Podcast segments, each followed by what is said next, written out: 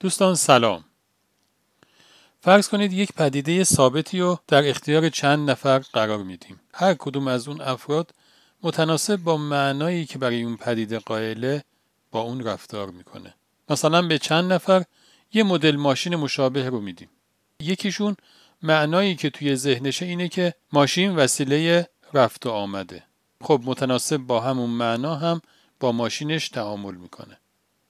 یکیشون معنایی که از ماشین داره اینه که ماشین وسیله کاره. یکیشون میگه با ماشین باید توی شهر دور دور کرد.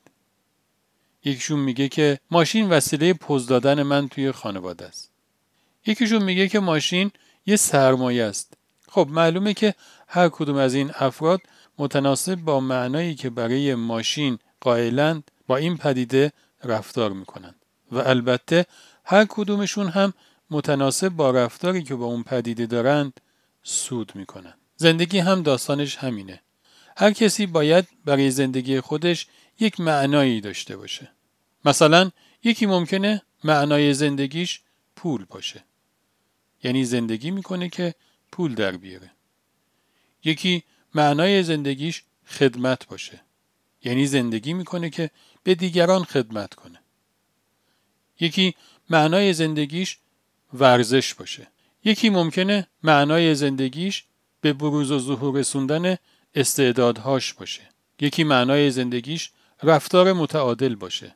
یکی معنای زندگیش عبودیت باشه. یکی معنای زندگیش شهرت باشه. یا یکی هم ممکنه یه ترکیبی از تعدادی از اینها رو برای خودش به عنوان معنای زندگی لحاظ بکنه. خب طبیعیه هر کدوم از این افراد متناسب با اون معنایی که برای زندگی خودشون قرار دادن از زندگیشون بهره می‌برن.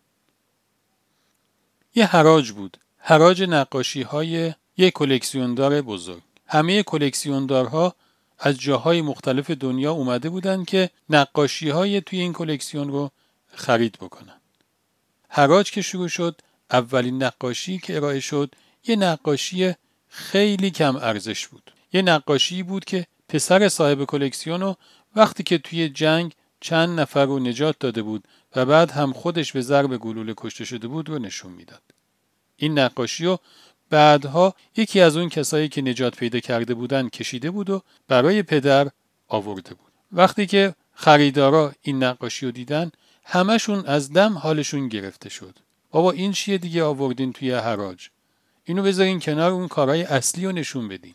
خب به طب هیچ کس مشتری همچین نقاشی نبود جز یک نفر و اون هم باغبان اون خونه بود. اون به خاطر محبتی که نسبت به این پسر داشت گفت من این رو می‌خرم. قیمت خیلی پایینی هم برای این نقاشی گذاشته شده بود و باغبان اون رو خرید. مدیر حراج چکشش رو گذاشت زمین و گفت حراج تمام شد. همه گفتن چی تمام شد؟ ما اومدیم کلی کار ببینیم و کار بخریم. ولی مدیر حراجی گفت پیرمرد وصیت کرده اول این نقاشی رو ارائه کنیم. هر کس این نقاشی رو خرید بقیه کلکسیون هم مال اونه. حالا برمیگردیم به همین بحث معنای زندگی. دو تا تیپ شخصیت توی این حراج بودن. یه عده‌ای معنای معامله تابلوی نقاشی براشون یک معامله تجاری بود.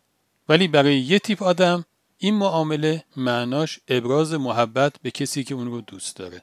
حالا فارغ از اینکه همه کلکسیون مال این تیپ دوم شد ولی تا همین جایی که این دوتا تیپ رو آدم در کنار هم می‌بینه به نظر خیلی جالب میاد. اون کسی که معنای معامله در ذهنش یک کار تجاریه حداقل در اندازه چند دقیقه برقش رفت. دیگه نمی‌تونست با حراجی ارتباط برقرار بکنه.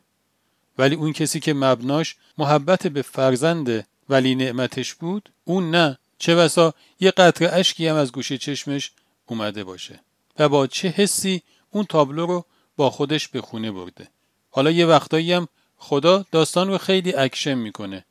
یهو اون کسی که مدیر صحنه است میگه stop و میگه همه اینها صحنه سازی بود. فقط می‌خواستیم حس شماها رو بفهمیم. و قاعده هم بر اینه. اون کسی که معنای بهتری از این تصویری که همه مشترکاً با هم اونو دیدیم ارائه کرده باشه اون سودش خیلی بیشتر خواهد بود. خدا نگهدار.